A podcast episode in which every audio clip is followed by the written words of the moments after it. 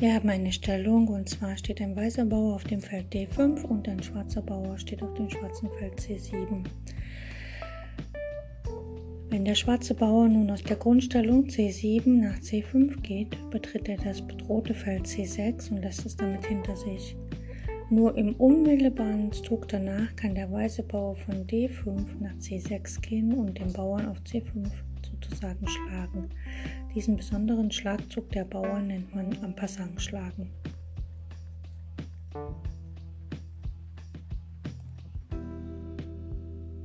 Hallo liebe Freunde des Blindschachs.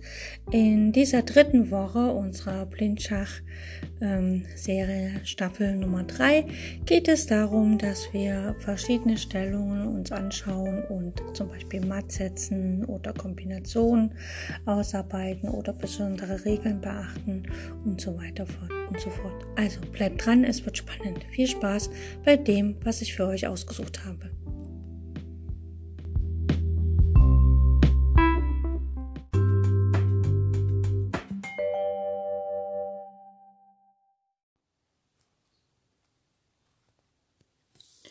Heute machen wir einige Aufgaben Matt in 2.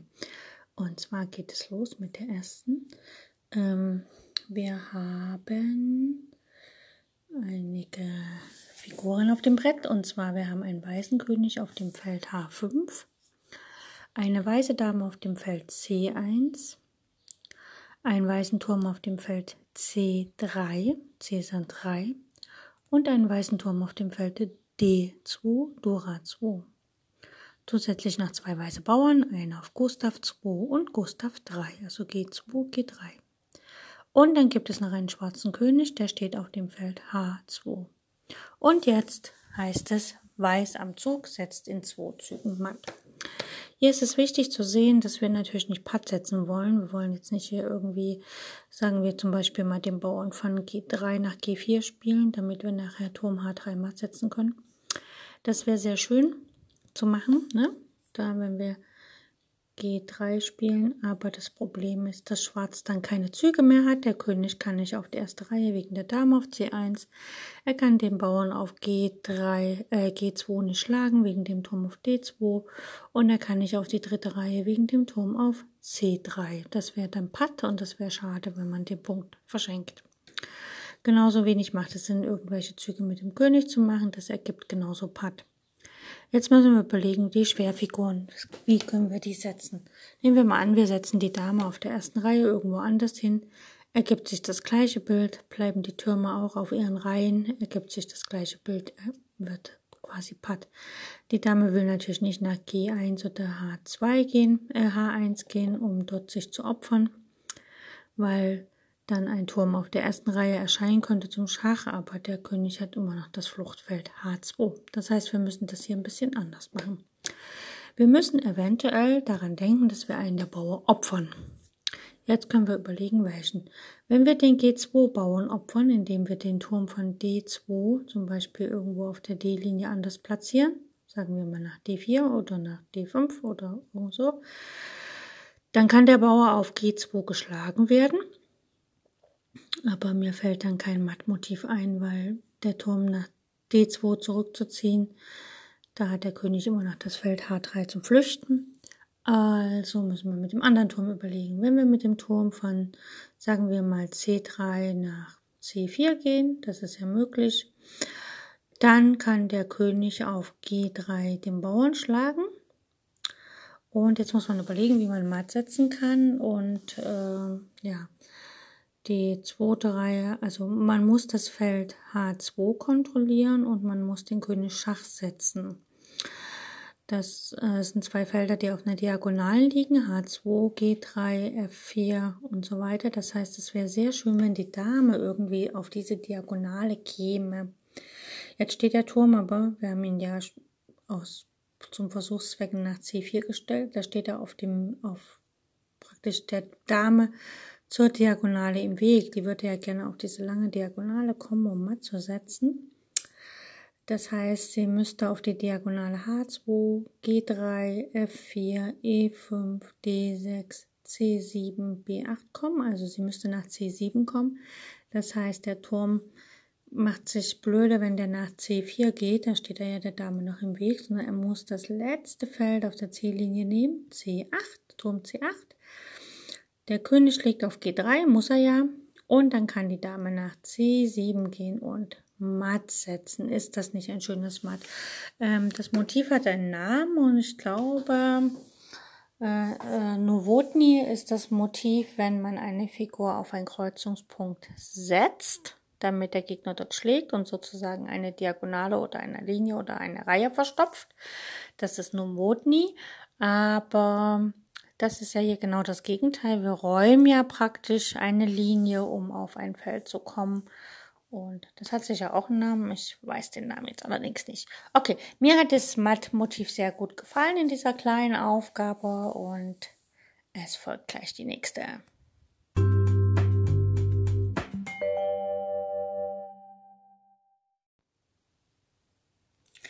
Jetzt folgt die zweite Aufgabe für heute, Martin 2.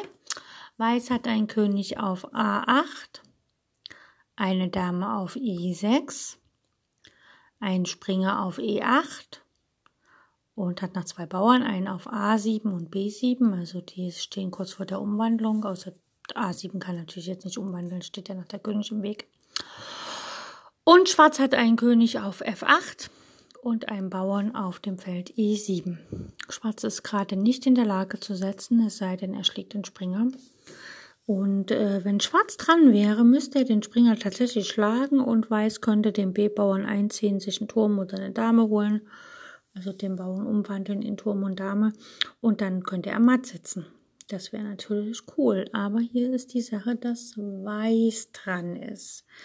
So, Weiß möchte natürlich eigentlich nicht mit der Dame setzen, weil ähm, er hätte schon gern den Vorteil, dass der Springer geschlagen werden muss, weil dann könnte die Dame zum Beispiel nach G8 gehen und Schach sagen.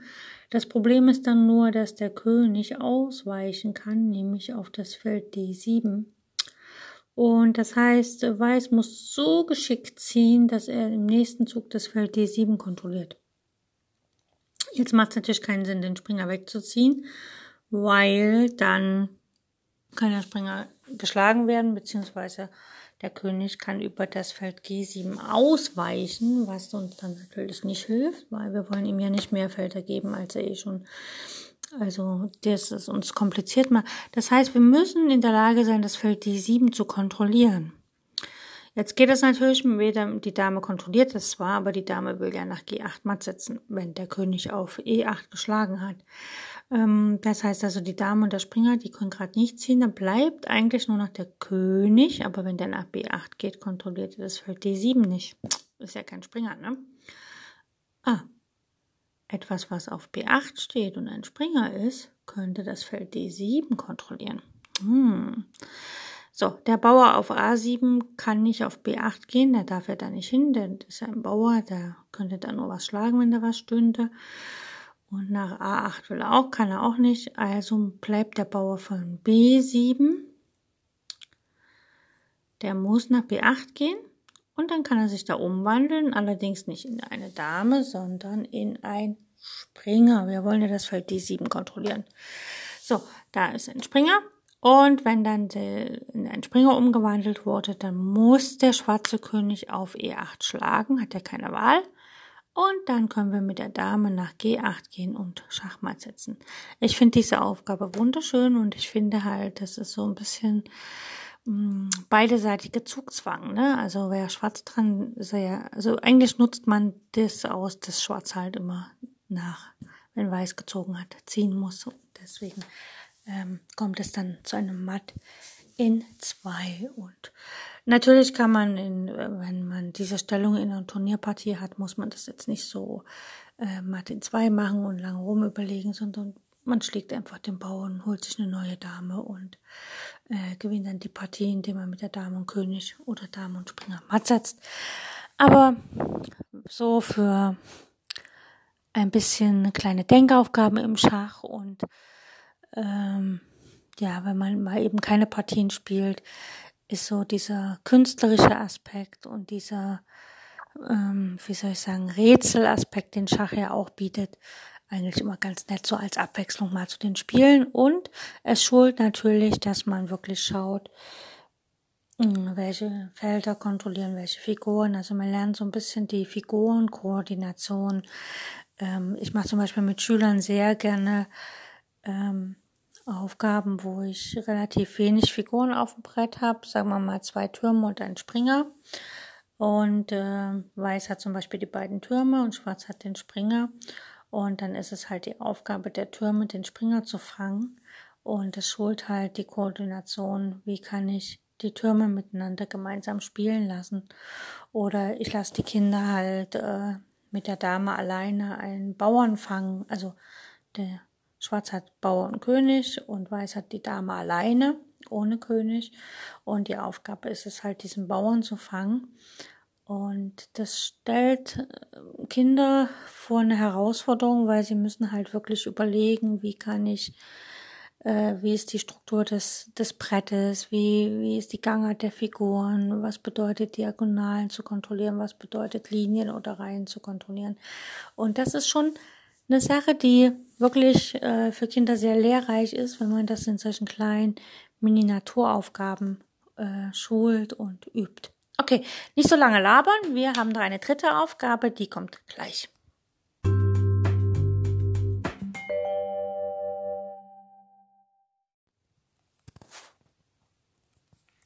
So, jetzt kommt es zur Aufgabe 3 heute und zwar folgendes. Ähm, Weiß hat seinen König auf D5 und Weiß hat eine Dame auf H6 und einen Turm auf B6, also die Dame und der Turm sind auf der sechsten Reihe.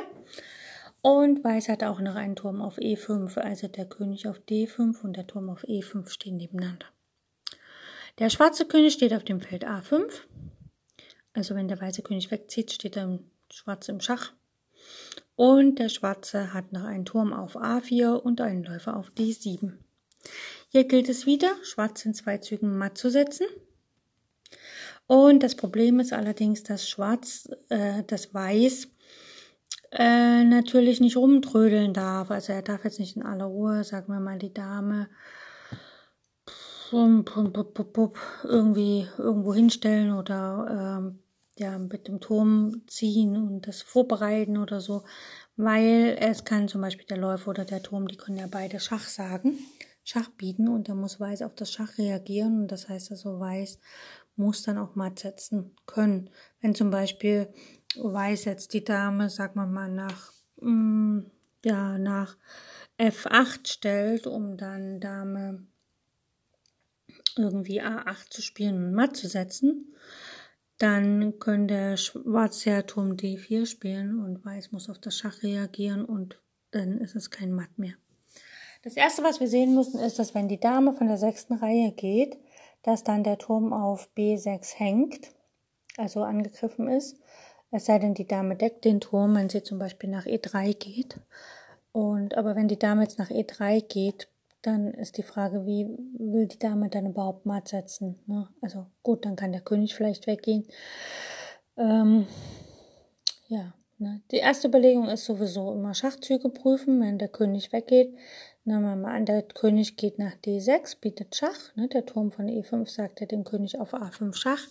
Dann ist natürlich der Turm auf B6 äh, ungedeckt. Deswegen wäre ein logischer Zug, dass die Dame nach E nach E3 geht und den Turm auf B6 deckt. Das ist ja eine lange Diagonale da. Ne, die Diagonale G1, F2, E3, D4, C5, B6 und A7. Und danach könnte der König zum Beispiel, wenn jetzt Weiß einfach mal Läufer E8 spielt, dann könnte die Dame tatsächlich äh, dann könnte der König weggehen. Ähm, oder weil man nicht der Turm geht, der Läufer geht man nicht nach E8, der Läufer geht mal nach C8 und dann kann der König zum Beispiel nach C6 gehen und das wäre dann Schachmatt, weil der Turm von E5 bietet Schach, der Turm von B6 kontrolliert alle Felder, wo der König noch hin kann und es kann nichts dazwischen ziehen und so. Das wäre natürlich sehr schön, aber zum Beispiel kann nach Dame E3 einfach schwarz Schach bieten mit, ähm, sagen wir mal, Turm D4 Schach Und wenn der König nimmt, ist der Turm auf B6 nicht mehr gedeckt und damit geht es also nicht. Das wäre so schön. Ähm, ich habe es vorhin vielleicht schon mal erwähnt in der anderen Aufgabe. Die andere Aufgabe war es ja so, dass wir äh, praktisch einen Punkt, wo Schachmatt gesetzt werden sollte, frei machen müssen. Ne? Wenn wir jetzt mal überlegen, der Turm von B6, wenn der dann eine stünde, sondern nehmen wir mal an, der steht auf dem Feld B2, und dann könnte die Dame jetzt nach B6 gehen und Schachmatt setzen. Das heißt also, dieses Matt ähm, droht immer. Ja. Und jetzt kann die Dame aber nicht nach B6, weil ja da der Turm steht. Ähm, aber wenn wir den Turm wegsetzen, kann halt der Läufer Schach bieten und wir müssen mit dem König reagieren, dann können wir nicht matt setzen. Das heißt also, wir müssen irgendwie noch was anderes finden.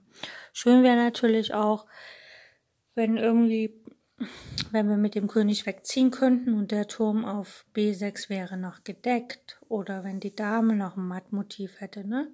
Die Dame zum Beispiel, wenn sie nach C5 könnte, aber der Läufer kann nach dazwischen gehen. Und deswegen probieren wir einfach mal Folgendes aus. Wir setzen mal die Dame ein bisschen näher ran an den König. Das heißt immer, man muss den König küssen, um ihn matt zu setzen. Und wir gehen einfach mal mit der Dame auf das Feld C6. Ja. Es droht halt einfach, dass der König weggeht. Und dann wäre das Schachmatt.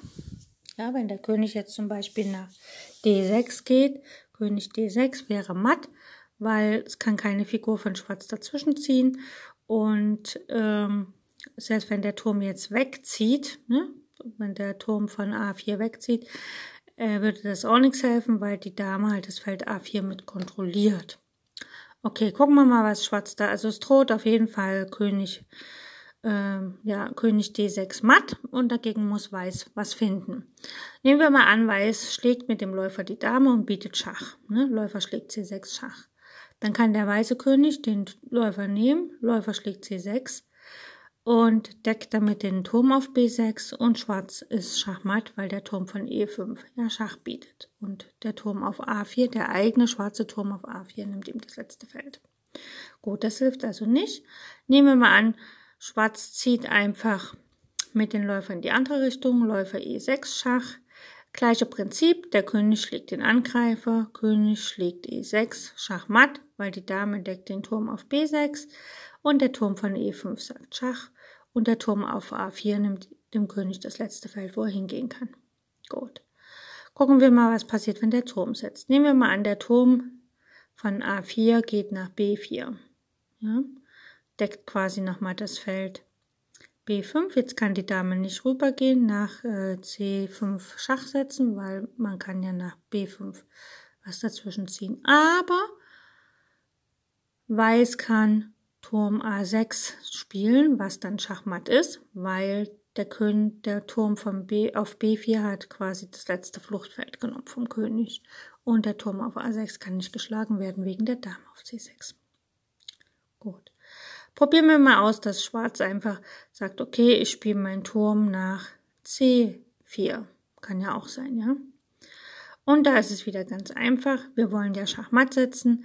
Die Dame kontrolliert das Feld A4, das heißt, die will eigentlich gar nicht setzen, sondern wir schlagen einfach mit dem König auf C4 den Turm, der da gerade hingestellt ist. Und wieder der Turm von E5 wirkt und sagt Schachmatt. Okay, jetzt nehmen wir mal den Turm von Schwarz nach Dame C6 und stellen ihn auf das Feld D4 und sagen wieder Schach. Gleiche Prinzip wie mit dem Läufer. Der König schlägt den Turm und bietet der Turm auf E5, sagt Schach und das ist Schachmatt. Die Dame kontrolliert das Feld A4 und der Turm von B6 kontrolliert die anderen Felder, wo der König hin könnte. Und der Turm von E5 sagt Schachmatt. Gut, was kann der Turm noch machen? Der Turm könnte auch auf der, auf, ja, wenn der Turm nach E5 geht, ja, Turm E4, der Schwarze, dann kann der König diesen Turm auch schlagen, Turm schlägt E4 und es wäre wieder Schachmatt, gleiche Prinzip. Wenn Schwarz Turm F, ähm, F4 spielt, dann muss man halt wieder überlegen. Allerdings ist hier das gleiche Prinzip. Die Dame kontrolliert ja A4, das heißt, hier kann der König nach D6 gehen und es wäre wieder matt. Das gleiche passiert, wenn der Turm nach G4 oder H4 geht. Jetzt kann der Turm natürlich nach A3 gehen, der schwarze. Und muss man wieder überlegen, wie kann man hier matt setzen. Und das hatten wir schon ähnlich, da kann einfach der König auf das Feld D6 gehen und matt setzen. Das heißt, alle Turmzüge, die jetzt nicht zum Schach führen oder wie gesagt nicht Turm B4 oder C4 sind, dann kommt einfach König D6 Schach matt. Das heißt also in unserer Ausgangsstellung ist ein guter Zug Dame C6. Und zwar ist es so, dass die Dame damit die Diagonale, die der Läufer hat zum Turm, einfach unterbricht.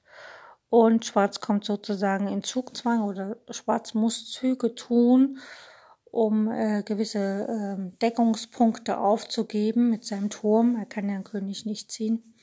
Beziehungsweise er muss mit dem Läufer Felder verlassen, die er eigentlich decken will. Und damit kann Weiß dann matt setzen.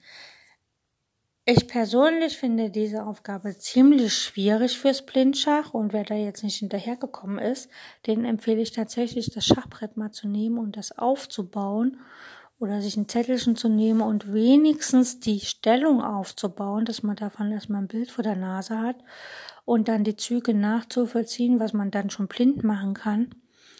Äh, einfach um wirklich die Linien, Diagonalen und Reihen und die Wirkungsfelder der Figuren zu sehen. Es sind zwar nur Schwerfiguren und also nur langschrittige Figuren, die daran beteiligt sind, also kein Springer, aber dennoch ist es im Sinne des Blindschachs ziemlich kompliziert, finde ich. Und gerade deshalb, weil es so kompliziert ist, ist es eine sehr, sehr gute Übung. Ich möchte dazu sagen, alle drei Aufgaben habe ich nicht irgendwo entdeckt und gefunden, sondern die hat mir ein Zuhörer geschickt und ich habe sie jetzt mal gesammelt und aus Respekt und Achtung vor ihm, vor diesem Zuhörer, der fleißiger Zuhörer ist, äh, und aus Dankbarkeit ihm gegenüber habe ich gedacht, okay, mache ich jetzt mal einen Tag nur seine Schachaufgaben. Okay, ich wünsche euch eine gute Zeit und bis zum nächsten Mal. Tschüss.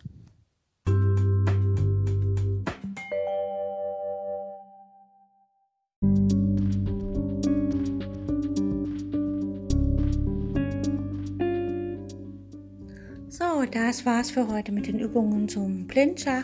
Ich hoffe, es hat euch Spaß gemacht und ich wünsche euch eine fantastische Zeit bis zu unserer nächsten Übungsperiode.